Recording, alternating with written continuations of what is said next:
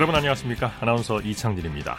유럽 프로축구 리그 2019-2020 시즌이 본격적으로 시작됐는데요. 우리 선수들 독일, 스페인, 이탈리아, 프랑스 등 유럽 전역에 넓게 분포해 있죠. 네, 그중에서 특히 손흥민, 황의조, 석현준 선수 등 한국의 축구 간판 공격수들의 활약이 초미의 관심을 끌고 있는데요. 개막전에서 희비가 엇갈렸습니다. 한국인 유로파 선수들 중에서 가장 먼저 골을 넣은 선수는 석현준 선수인데요. 프랑스 프로축구 랭스의 공격수인 석현준 선수는 2019-2020 시즌 한국인 유로파 1억 골의 주인공이 됐습니다. 지난 시즌에는 랭스로 이적해 정규리그 3골에 그쳤지만 이번 시즌에는 기분 좋은 출발을 했는데요. 석현준 선수를 비롯한 유로파 선수들의 활약상 중앙일보의 박린 기자와 자세히 살펴보겠습니다. 안녕하십니까? 네, 안녕하세요. 자, 유럽 축구 팬들 이제 잠 못 이루는 밤이 시작이 됐는데 잉글랜드 프리미어리그 토트넘이 첫 경기를 치렀죠? 네, 우선 잉글랜드 프리미어리그와 프랑스 리그앙이 어제 개막을 했고요. 어, 스페인 프리메라리가와 독일 분데스리가가 17일 그리고 이탈리아 세리에 A가 24일에 막이 오르고요.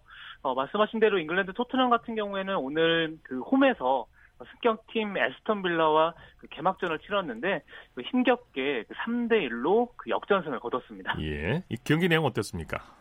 네, 토트넘이 전반 9분에 선제골을 내줬고요. 좀 패스미스를 자주 범하면서 그 상대 수비진을 뚫지를 못했습니다.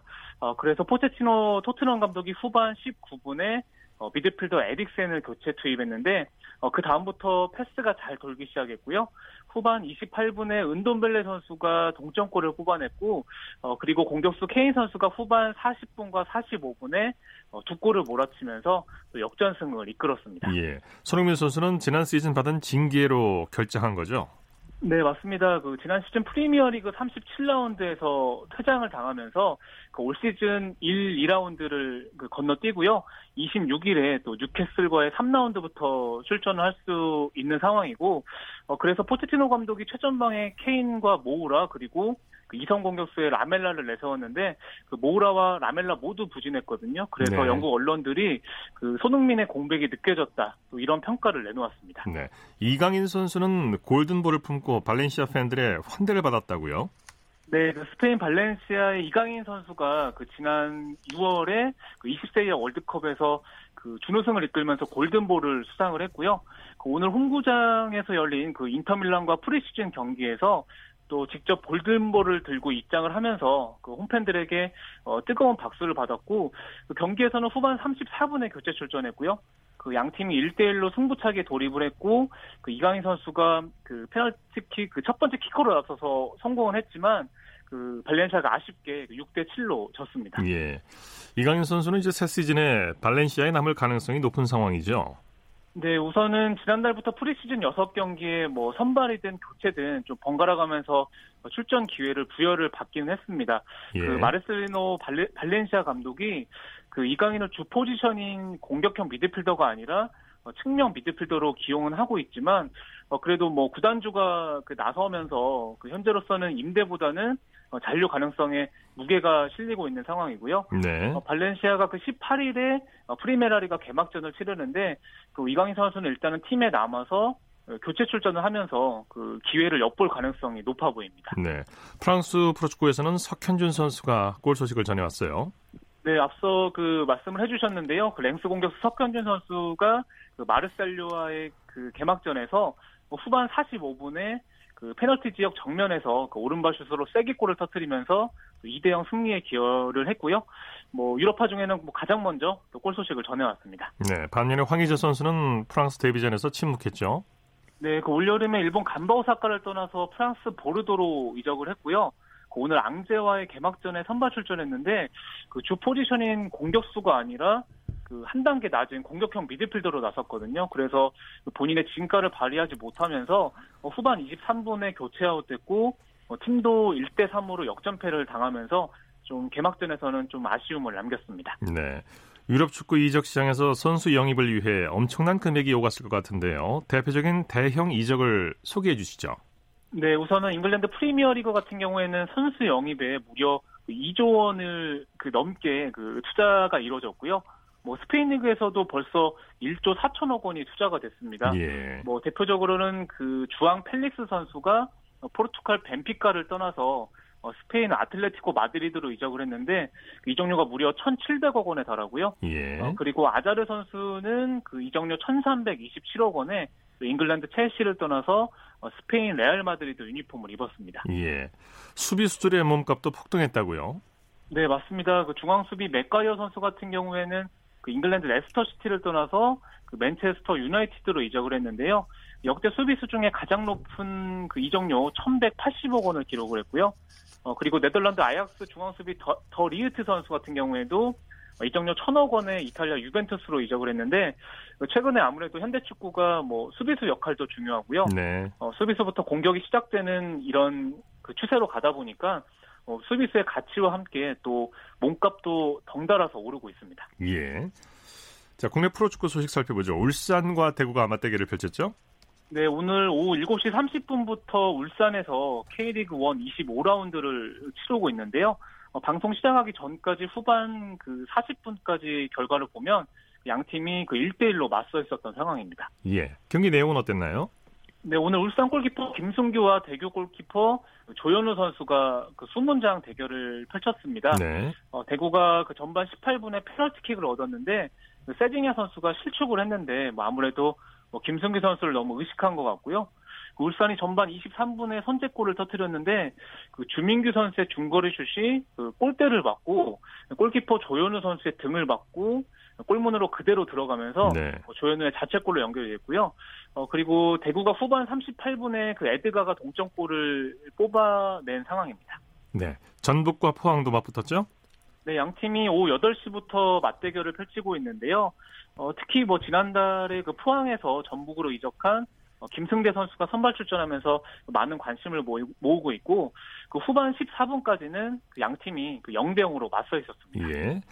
자, 서울과 강원의 맞대결도 관심을 모았죠? 네, 아무래도 뭐 3위 서울이고 그 4위 팀 강원이다 보니까 양팀 팬들의 관심이 모아지던 경기였고요. 오후 8시부터 킥오프 됐고 그 서울은 박주영, 강원은 정조국 선수를 선발 출전시키면서 골문을 노렸는데 그 양 팀이 후반 15분까지는 그 0대 0으로 그 팽팽히 맞서 있었던 상황입니다. 네. 자, 2부 리그 경기도 치러졌죠? 네, 오후 8시부터 두 경기가 열리고 있는데요. 그 전반까지 상황을 종합해 보면 그 안양이 전남에 3대 0으로 크게 앞서 있고요. 또 부산과 대전은 그 0대 0으로 맞서 있습니다. 네. 그 밖에 국내외 축구 소식 전해 주시죠. 네, 독일 프라이부르크 공격수 정우영 선수가 그 3부 리그 팀이죠. 그 마그데부르크와의 그 독일 축구협회 포칼 1라운드에서 후반 42분에 교체로 나섰고요. 연장 끝에 그 팀이 1대 0으로 승리하는 데 기여를 했습니다. 예. 어, 그리고 오스트리아 짤츠부르크 공격수 황희찬 선수 같은 경우에는 어, 볼프스베르거와의 그 오스트리아 분데스리가 3라운드에서 혼자서 도움 2개를 올리면서 또 5대2 대승에 또 힘을 보탰습니다. 네, 소식 감사합니다. 네, 감사합니다. 축구 소식 중앙일보의 박민 기자와 살펴봤습니다.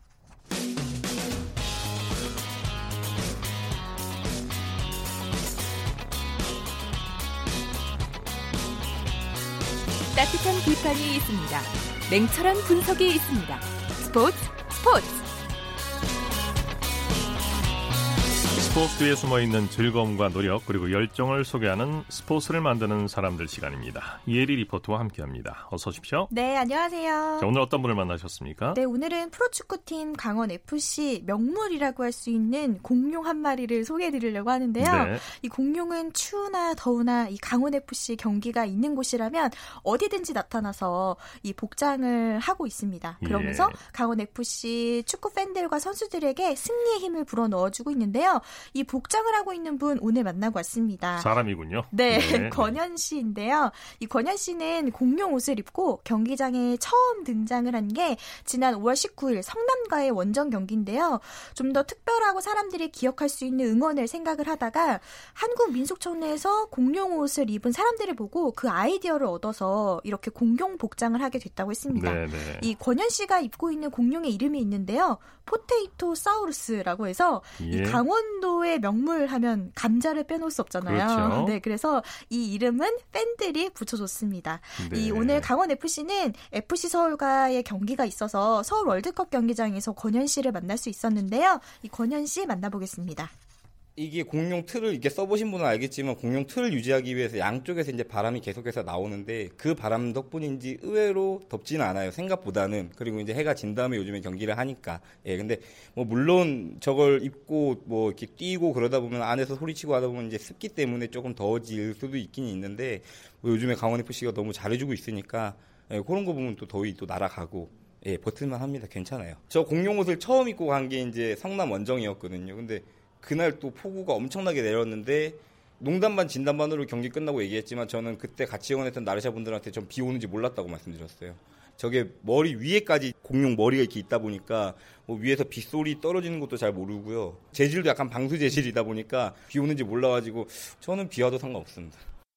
정말 그 엄청 더우실 것 같은데 실제로 네. 이 공룡 틀 크기가 어느 정도입니까? 네, 바람을 넣어서 제가 보니까 한 2m 정도 되더라고요. 예, 예. 그리고 오늘 권현 씨가 착용한 공룡 복장은 신사이었습니다. 네. 원래 이 권현 씨가 입었던 공룡 복장 중에 그 옷 안에 환풍기가 작동이 되면서 거기에 바람을 만들어내는 원리로 이렇게 옷이 만들어졌거든요. 예. 근데 그 환풍기 하나가 고장이 나면서 오늘 새로운 의상을 팬들에게 선보였는데요.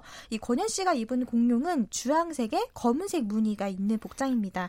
이 강원을 상징하는 홈 유니폼 색과 같은 주황색 공룡이라서 멀리서 봐도 눈에 확 띄었는데요. 특히나 어린이들이 이 공룡을 보고 즐거워하고 사진을 찍거나 아니면 이렇게 손을 맞추는 하이파이브를 하는 모습을 보면 보람도 크다고 하는데 권현 씨에게 들어보겠습니다. 아무래도 아이들이 좀 좋아하다 보니까 많이 좋아하다 보니까 그 원래 이걸 처음 샀을 때 의도는 그냥 경기장에서만 쓰고 이제 바로 경기 끝나면 벗고 경기장 밖으로 이제 나가는 거였는데 저번 인천 원정을 갔는데 거기가 이제 이 벗을 타이밍을 놓쳐가지고 그거를 입고 경기장 밖을 나간 적이 한 번 있는데 뭐 강원 FC 팬 원정 팬들뿐만 아니라 인천에 살고 계시는 인천 유나이티를 응원해 주시는 또 어린이 팬들도 오셔가지고 뭐 같이 사진 찍어 달라고 하셔가지고 예 그런 것 때문에라도 더 못 벗겠더라고요. 예, 아이들이 아무래도 좋아를 해주다 보니까 뭐 좀 경기 끝나고도 좀 한참 쓰고 있어요 저는. 주변에서 뭐 공룡이 와서 이겼다 공룡이 와서 지지 않았다라고 말씀해 주시면은 너무 감사하고 또 자부심도 느끼고 긍지도 느끼고 보람도 느끼고요.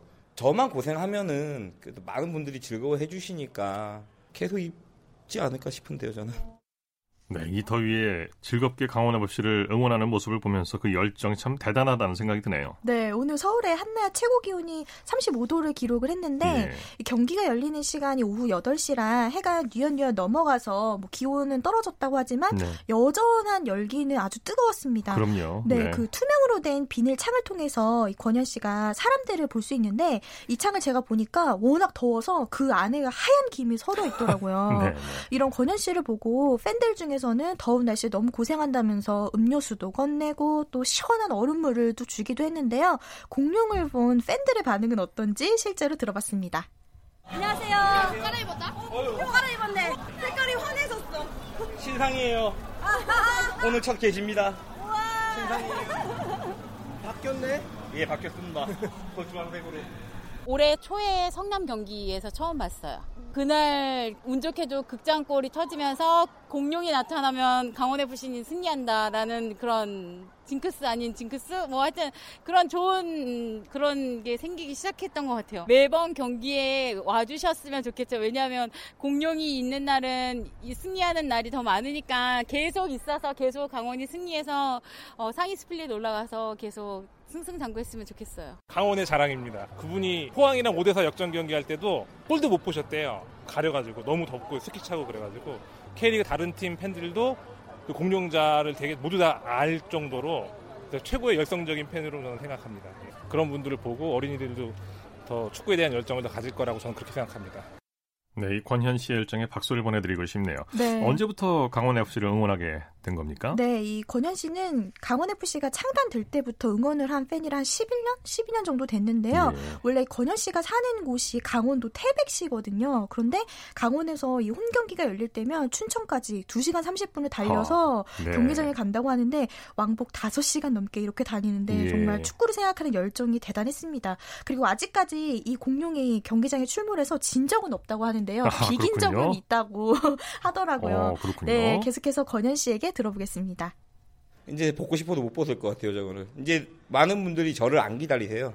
저희가 오면은 예전에는 어 현이 왔어라고 인사를 해주셨는데 이제는 오면은 제가 오든 말든 일단은 공룡 빨리 입으라고 공룡 어디 갔냐고 그것만 말씀해 주셔가지고 공룡은 와야 되는 지금 그런 상황까지 왔습니다. 저는 정말 그냥 강원도 태백에 사는 평범한 축구 팬일 뿐이고 그냥 순수하게 열정으로 가득 차 있는 강원의 축구 팬이라고 기억이라도 해주시면 너무 고마울 것 같습니다. 그냥 그런 애가 있었다 정도만 기억해 주셔도 기억해 주신다는 것 자체가 너무 감사할 것 같아요. 포테이토 사우루스. 네. 네. 포테이토 사우루스. 오늘 공룡 복장을 하고 있는 권현 씨 만나봤는데요. 네. 이 권현 씨의 바람, 강원 FC와 K리그 인기에 도움이 되고 싶다고 했습니다. 그러면서 네. 함께 즐기면서 축구 경기도 관람할 수 있도록 공룡 복장은 계속 입을 거라고 하는데요. 앞으로 또 어떤 모습으로 축구 팬들과 함께 추억을 남길지 더욱 기대가 됩니다. 대단한 열정입니다. 아무튼. 네. 네. 자, 스포츠를 만든 사람들 이혜리 리포터와 함께했습니다. 수고했습니다. 네, 고맙습니다. 쳤다 하면 홈런이고 슛 골이고 각본 없는 한편의 드라마. 그것이 바로 그것이 바로 손에 잡힌 우승 트로피. 목에 걸린 그 배달 너와 내가 하나 되는. 그것이 바로 그것이 바로 그것이 바로 꿈꾸던 스포츠. 꿈꾸던 스포츠. 꿈꾸던 스포츠 이어서 한 주간 이슈가 됐던 스포츠계 소식을 집중 분석해보는 최동호의 스포츠 칼럼 시간입니다. 일본의 경제 보복에 대한 국민적인 분노가 커지면서 도쿄올림픽을 보이콧하자는 목소리가 커지고 있는데요. 스포츠 평론가 최동호 씨와 함께 도쿄올림픽 보이콧 논란을 비롯한 일본의 독도 영토 표기 문제까지 자세히 살펴보겠습니다. 안녕하십니까? 예, 안녕하세요. 자, 문화체육관광부가 도쿄올림픽에 참가한다는 방침을 확정 지었다면서요? 어, 예, 그렇습니다. 이 말씀해 주신 대로 이제 지난 한 주 동안 이 도쿄올림픽 보이콧이 이제 이슈가 됐었죠. 네. 이와 관련해서 이 문화체육관광부가 어, 도쿄올림픽 보이콧과 관련해 도쿄올림픽에 참가한다는 입장을 정한 것으로 알려졌습니다. 네. 어, 왜 이런 결정을 내렸을까? 이 문체부는 우리나라만 단독 보이콧을 하게 되면은 별다른 영향력이 없다. 우리가 보이콧을 한 건데 오히려 우리만 빠지게 되면 우리가 보이콧을 당한 것처럼 될 수도 있다. 라는 얘기고요. 네. 또 2032년 남북 공동올림픽 유치를 곧 어, 활동에 들어갈 텐데 이 올림픽 보이콧하고 올림픽을 유치하겠다. 이거 논리적으로 좀 맞지 않는 얘기죠. 예, 예. 어, 때문에 이 문체부는 어, 도쿄올림픽에 참가한다는 결정을 내린 것으로 알려졌습니다. 앞으로 여론이 어떻게 흘러갈지는 모르겠습니다만 아무튼 에, 도쿄올림픽에 참가는 하지만 우리 선수들 안전에 관해서는 계속 문제를 제기할 예정이라고요. 예, 그렇죠. 이 우리 선수들 안전에 대해서는 문제를 제기해야지 되죠. 이게 해야 할 일이고요. 네. 어, 그래서 일본의 이제 방사능 오염에 대한 어, 문제를 지속적으로 이제 제기할 방침인데, 자 우선 오는 20일부터 도쿄에서 올림픽 선수 단장 회의가 열리거든요. 네. 여기에서 대한체육회가 이 방사능 오염 공개 검증을 요구할 예정입니다. 예. 어, 또 이제 일본 정부가 어, 올림픽 기간 동안에 이 후쿠시마산 농수산물을 선수촌에 공급할 예정이기 때문에 자 우리 선수단은 식자재를 전부 국내에서 가져가게 됩니다. 예. 아, 그리고 도쿄 현지에서 급식 지원 센터를 운영해서 우리 선수들에게는 안전한 먹거리를 제공하겠다는 입장이고요. 어, 오늘 20일쯤에 문화체육관광부하고 더불어민주당이 당정 회의를 열어서 이 도쿄올림픽 대응 방침을 좀 더 구체적으로 조율할 계획인 것으로 알려졌습니다. 예. 공개 검증은 이제 공신력 있는 국제단체 검증을 의뢰한다는 뜻이겠죠? 예, 맞습니다. 어, 이 문화체육관광부는 이 공개 검증과 관련해서 이 방사능 오염과 관련된 안정성 검사를 이 국제 원자력 기구 IAEA와 같은 국제 기구에 의뢰하는 방안을 도쿄 올림픽 조직 위원회에다가 제안을 할 계획이거든요. 네. 근데 제가 생각해 봐도 이 방안은 일본 입장에서도 일본이 취할 수 있는 가장 합리적인 선택이라고 봅니다. 왜냐하면은 네. 이 방사능 오염에 관한 우려는 우리만의 문제는 아니고요. 오히려 우리보다 해외에서 먼저 문제를 제기했거든요. 어, 또 이 해외 시민단체에서도 도쿄올림픽 보이콧 주장을 현재 하고는 있는데 이에 대해서 어, 후쿠시마는 안전하다, 우리는 안전하다 이런 거를 이 후쿠시마산 농수산물 먹는다고 어, 세계 각국의 이, 이 올림피언이나 시민들이 인정해 주는 것은 아니겠죠. 그렇죠. 네. 이 과학적이고 합리적인 검증 절차 그러니까 권위 있고 신뢰할 만한 국제 단체로부터 검증을 받아서 그 결과를 내놓는 게 일본 입장에서 보더라도 이 불필요한 의혹이나 문제 제기를 사전에 차단할 수 있는 가장 효과적인 방안이라고 생각합니다. 네. 후쿠시마산 농수산물을 선수들에게 제공하겠다는 것 자체도 문제고요. 예. 또 일본이 독도 문제 를 이야기했는데 올림픽 조직위원회 홈페이지 지도에 독도를 일본 영토로 표기했다면서요. 아, 이거는 정말 상식 밖의 행동이거든요. 예. 왜냐하면 일단 이 도쿄올림픽 조직위원회 홈페이지에 어, 일본 내에 있는 이 성화 봉송 지도가 있습니다. 예. 이 지도에 독도가 일본 영토로 표기가 돼 있는 겁니다. 네. 이게 왜 상식 밖의 행동이냐 하면 지난해 평창 동계올림픽에서 남북한이 공동 입장했었잖아요. 예. 이때에 한반도기에 독도를 표기하지 않았거든요. 근데 원래는 독도가 표기된 한반도기였습니다. 근데 여기에 일본이 문제 제기를 했고 IOC도 이 독도는 정치적인 사안이라고 판단해서 우리에게 독도 삭제를 요구를 했습니다. 네. 이것을 받아들여 가지고 우리가 독도를 표기하지 않은 건데 근데 이제 와서 지금 어 자기들이 올림픽 개최할 때는 지도에다가 독도를 일본 영토로 표기한다는 거는 누가 봐도 이 상식적이지가 않죠. 네. 공식 홈페이지에 독도를 일본 영토로 표기하는 건 반드시 고쳐야 될 것 같은데요. 어, 예, 반드시 고쳐야 되겠죠. 이 대한체육회가 예, 국제올림픽 조직위원회 어, IOC하고 일본 올림픽 위원회에 문제를 이미 제기를 했고요. 예. 이제 100번을 양보해서 다시 한번 생각을 해봐도 이 독도 표기는 일본이 잘못한 겁니다. 왜냐하면은 이 독도 문제는 이 국제적인 시각에서 보 게 되면 영토 분쟁 지역이거든요. 예. 완전히 정치적인 사안이라는 뜻입니다. 때문에 올림픽에서 피해야 할 사안이라는 얘기고요. 그래서 IOC도 평창 동계올림픽 때 우리에게 독도를 표기하지 말라고 얘기를 한 겁니다. 네네. 어, IOC는 이 독도 표기가 문제가 되면서 이 도쿄올림픽 조직위원회하고 논의를 하겠다 이런 입장을 밝혔고요. 어, 대한체육회는 도쿄올림픽 조직위원회가 어, 독도를 제외할 때까지 계속해서 문제를 제기하겠다 이런 입장입니다. 네. 해외 언론에서도 일본의 독도 표기 문제를 지적했는데요. 일본이 독도뿐만이 아니라 러시아의 쿠릴 열도도 자국 영토로 표기했다면서요. 어, 예, 그렇습니다. 그, 미국의 언론 매체인 RT가 일본이 현실을 망각한 2020년 도쿄올림픽 지도를 만들었다. 이렇게 보도를 했거든요. 네. 그러면서 러시아의 남쿠릴 열도하고 한국의 독도를 어, 분쟁, 이 독도 같은 이 분쟁 지역을 지도에 표기를 했, 다라고 이제 보도를 하는 겁니다. 네. 여기에 대해서 이제 러시아도 발끈했고요. 러시아는 외무부 대변인이 일본 정부가 현실을 무시하고 있다라고 지적하면서 IOC의 문제를 제기했는데 러시아 정치권에서도 만약에 지도 표기 문제를 바로잡지 않으면은 올림픽 보이콧할 수도 있다. 이렇게 이제 강하게 반발을 했습니다. 네, 네. 자, 말씀 잘 들었습니다. 예, 고맙습니다. 최동호의 스포츠 칼럼 스포츠 평론가 최동호 씨였고요. 이어서 우리나라 스포츠 각 종목의 발전 과정을 살펴보는 스포츠 기록실 시간입니다. 육상과 함께 기초 종목으로 중요성이 강조되는 수영에 대해서 알아보고 있는데요. 스포츠 평론가 신명철 씨입니다. 안녕하십니까? 네, 안녕하십니까. 자, 2002년 부산에서 열린 아시안 게임에서도 수영이 고전을 면치 못했죠. 네, 그렇습니다. 우리나라는 2002년 부산 아시아 경기 대회에 카바데를 제한 37개 종목에 1,007명, 엄청나게 많은 규모의 선수들이 출전했었지 않습니까? 금메달 96개를 땄는데요.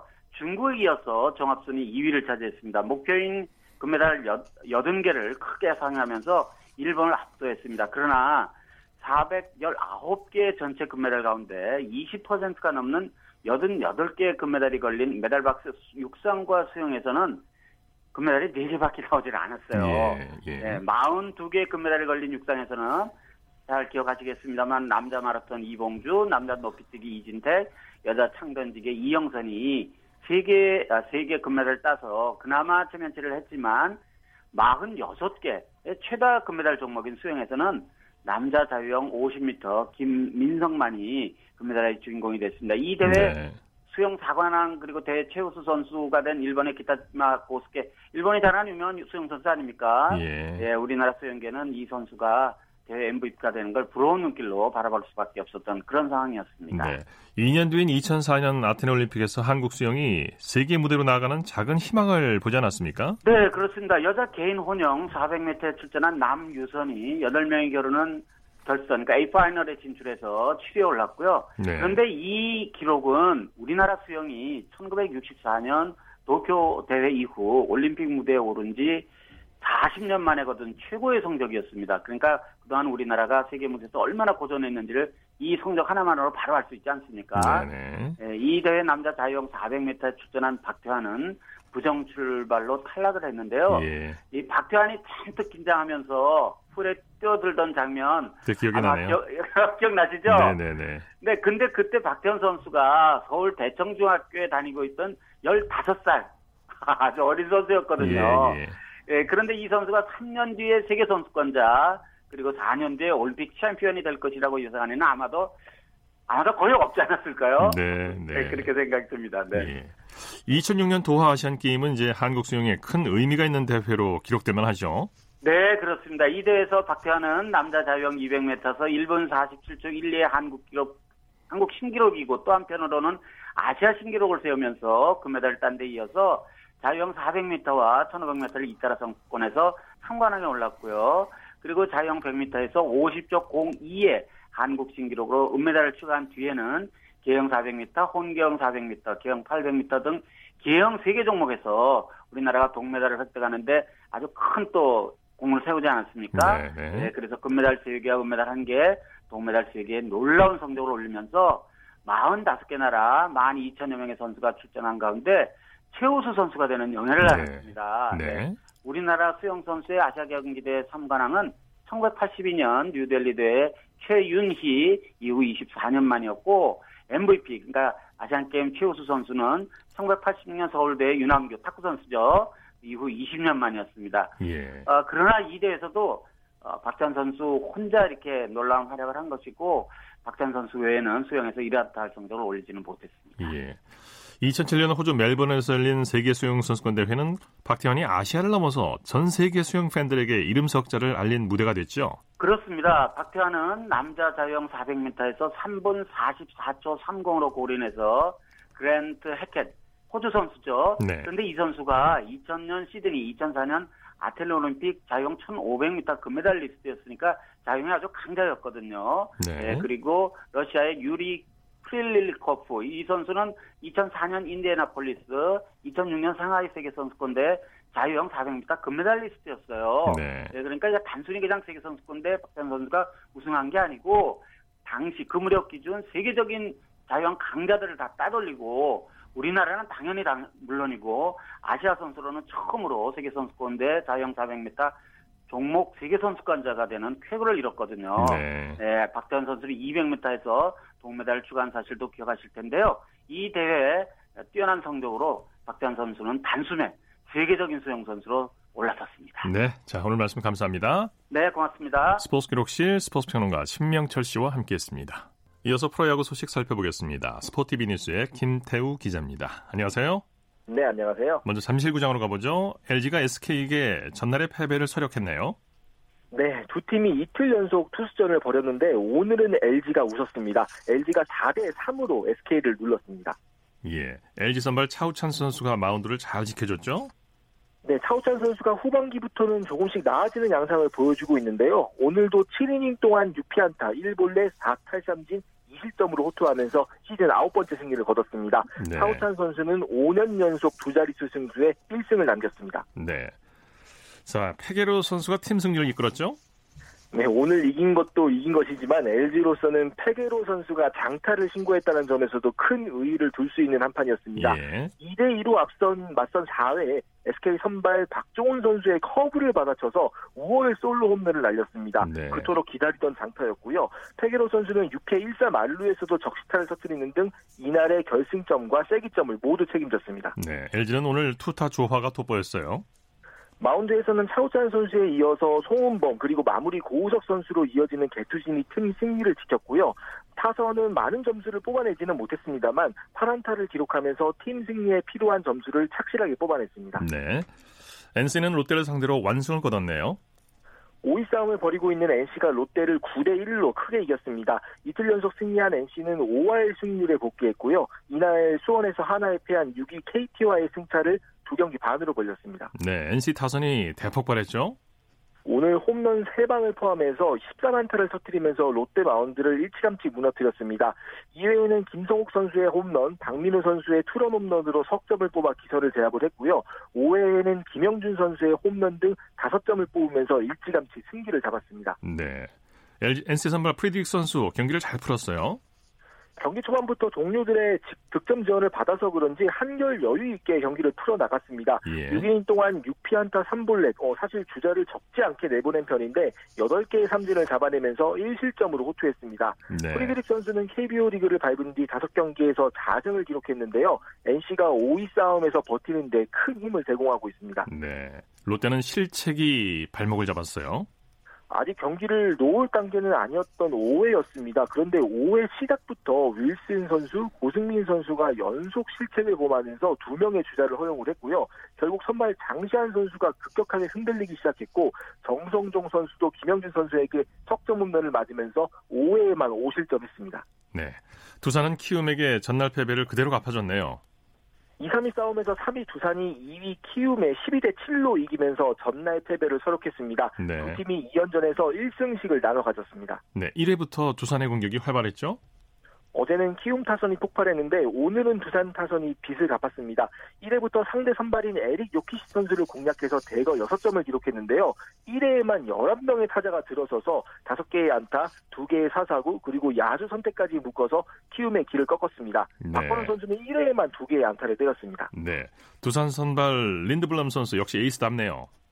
오늘 든든한 득점 지원 속에 6이닝 동안 2실점을 기록하면서 시즌 18번째 승리를 거뒀습니다. 제 11연승입니다. 패배를 모르는 린드블럼 선수인데요. 네. 아직 시즌이 한창 진행되고 있는 상황이라 20승도 무난하게 보일 정도입니다. 사실 오늘 린드블럼 선수도 인정하듯이 투구 내용이 완벽한 것은 아니었는데 그래도 워낙 위기관리 능력이 좋았습니다. 네. 키움이 지긴 했지만 박병호 선수 연타석 홈런을 기록했어요. 박병호 선수가 홈런왕 레이스에 다시 불을 붙였습니다. 오늘 6회와 7회 연타석 홈런을 기록하면서 시즌 22번째 홈런을 기록을 했고요. 팀의 패배를 막지는 못했지만 그래도 4타점으로 분전했습니다. 예. 홈런 부문 선두인 SK 제이미 로맥 선수와의 차이는 이제 한 개입니다. 흥미진진한 홈런왕 레이스가 될 것 같습니다. 네. 삼성과 기아가 역전에 역전을 거듭했네요. 물고 물리는 접전이었는데요. 마지막 집중력이 더 좋았던 삼성이 기아를 5대 4로 꺾고 연패를 끊었습니다. 네, 한 점 차. 오늘 경기 승부처는 어디였나요? 사실 8회 시작까지는 기아가 4대 2로 앞서 있었습니다. 그런데 삼성이 8회 2사 1, 2루 상황에서 러프 선수가 기아 마무리 문경찬 선수를 상대로 역전 스리런포를 터뜨리면서 극적인 승리를 가져갔습니다. 네, 러프 선수의 한 방이 팀을 구했죠. 맞습니다. 러프 선수가 이날 8회 타석 전까지 뜬공 2개, 삼진 2개로 부진한 편이었습니다. 그런데 마지막 순간에 해결사 몫을 했습니다. 문경찬 선수의 한복판 몰린 빠른 공을 받아쳐서 비거리 115m짜리 홈런을 날렸습니다. 네. 한화와 KT의 경기는 어떻게 됐나요? 수원에서는 한화가 KT에 6대 4로 이겼습니다. 전날 역전패를 설욕하면서 3연패에서도 탈출했습니다. 네, 한화는 투타가 조화를 이뤘어요. 선발 임준섭 선수에 이어서 세 번째 투수인 김범수 선수가 2와 3분의 2이닝을 무실점으로 막은 게 컸고요. 8회 2사 상황에서 등판한 마무리 정우람 선수가 나머지 아웃카운트 4개를 책임졌습니다. 예. 타선에서는 어떤 선수들이 활약했습니까? 호잉 선수가 1회 투런포를 터뜨리면서 기선을 제압하는 등 2안타 2타점을 기록을 했고요. 9번 타순에 위치한 오선진 선수가 3타수 3안타 1타점에 좋은 활약을 펼쳤습니다. 네. 키티 불펜이 총력전을 펼쳤지만 역부족이었어요.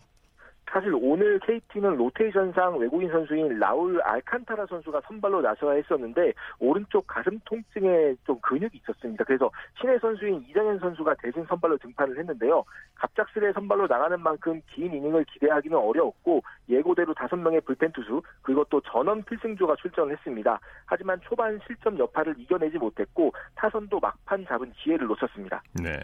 자, 코리안 메이저리그 소식 살펴보죠. 추신수 선수가 솔로 홈런을 터뜨렸죠? 오늘 홈런 하나를 추가했습니다. 밀워키와 경기에서 1대 3으로 뒤진 8회 1사 주자 없는 상황에서 상대 투수 포머란츠 선수를 상대로 좌중월 솔로 홈런을 기록을 했습니다. 밀워키가 추신수 선수를 표적으로 두고 좌안인 포머란츠 선수를 투입을 했는데 아주 보란 듯이 홈런볼을 터뜨렸습니다. 예, 다만 예. 팀이 역전은 하지는 못하고 2대 3으로 졌습니다. 추신수 선수가 의미 있는 기록을 앞두고 있죠? 네, 방금 말씀드린 홈런이 추신수 선수의 시즌 19번째 홈런이었는데요. 예. 20홈런까지 한 개를 남겨두고 있습니다. 추신수 선수는 2017년 22홈런, 지난해에는 21홈런을 기록을 했는데 올해 이제 한 개만 더 치면 3년 연속 20홈런 고지를 밟습니다. 네. 이게 아시아 선수로는 최초 기록이 될 수 있습니다. 뭐 이 기록 달성은 무난하지 않을까 싶은데요. 네, 맞습니다. 이제 예. 한개 남았습니다. 예. 최지만 선수가 오늘도 대타 출전했네요. 네, 시애틀과 원정 경기에서 5대 4로 앞선 9회 1사 주저 없는 상황에서 대타로 출전했습니다. 다만 좌익수 뜬공으로 물러났고요. 시즌 타율은 2할 오픈 5리로 조금 떨어졌습니다. 템파베이는 5대 4로 이겼습니다. 네. 자, 이제 내일이죠. 휴식을 마친 류현진 선수가 12승 도전에 나서게 되죠. 네, 가벼운 목 통증을 이긴 류현진 선수가 우리 시간으로 내일 오전 5시부터 열릴 새벽이군요. 네. 네. 맞습니다. 좀 부담스러우실 것 같은데 일찍 일어나셔서 보시고 출근하시면 될 것 같고요. 예. 애리조나와의 홈 경기에 선발 등판합니다. 메이저리그 유일의 1점대 평균 자책점 굉장히 벅찬 성적을 기록 중인데 한국인 선수 최초의 사이영상 수상을 향해 다시 진군합니다. 네. 12번째 승리에 도전을 하고요. 내일 이긴다면 개인적으로는 한미 통산 150승 고지를 밟습니다. 아주 중요한 내일 경기예요. 자, 류현진 선수의 맞대결 상대는 누굽니까? 맞대결 상대가 누구냐 이거 가지고 좀 혼란이 있었는데요. 예. 지난해까지 KBO 리그에서 뛰었던 메릴 켈리 선수 대신 우완 마이클 리크 선수가 나갑니다. 리크 선수의 올 시즌 성적은 9승 8패 평균 자책점 4.24. 사실 류현진 선수와 비교할 거는 아닌데 네. 그래도 메이저리그 총산 102승을 거둔 베테랑 투수입니다. 예. 다저스 타자들이 힘을 좀 내주길 기대해 보겠습니다. 네. 과연 이번에는 12승 달성에 성공할 수 있을까요? 가능성이 굉장히 높다고 저는 봅니다. 네. 이현희 선수가 충분히 휴식을 취한 점도 있고요. 올 시즌 굉장히 강했던 홈에서 열리는 경기이기도 그렇죠. 합니다. 유현희 선수가 올 시즌 다저 스타디움에서 가진 10번의 등판에서 8승 무패, 평균 한 번도 진 적이 없어요. 네, 평균 자책점 0.89 어마어마한 성적을 내고 예, 있습니다. 예. 애리조나 타선이 만만치 않은 건 사실인데 류현진 선수는 올 시즌 애리조나와의 두 경기에서 13이닝을 던지면서 딱 한 점 줬습니다. 네. 네. 그리고 앞선 두 경기를 보면은 애리조나 타자들의 감이 지금 좋다고 말씀드리기도 좀 어려울 것 같습니다. 네, 자 오늘 말씀 고맙습니다. 네, 감사합니다. 프로야구 소식 스포티비뉴스의 김태우 기자였습니다. 골프 단신 전해드립니다. 배선우 선수가 일본 여자 프로골프 투어 JLPGA 투어 진출 후 첫 우승을 거뒀습니다. 배선우 선수는 일본 삿포로 국제 컨트리클럽에서 열린 JLPGA 투어 홋카이도 메이지컵 마지막 3라운드에서 세 타를 줄여 최종 합계 12언더파 204타를 기록했습니다. 타이완의 테레사 루와 공동 1위로 정규 라운드를 마치는 배선호 선수는 연장 첫 홀에서 버디를 잡아내며 우승을 확정 지었습니다. 스포츠 스포츠 오늘 준비한 소식은 여기까지고요. 내일은 8시 30분부터 들으실 수 있습니다. 함께 해 주신 여러분 고맙습니다. 지금까지 아나운서 이창진이었습니다. 스포츠 스포츠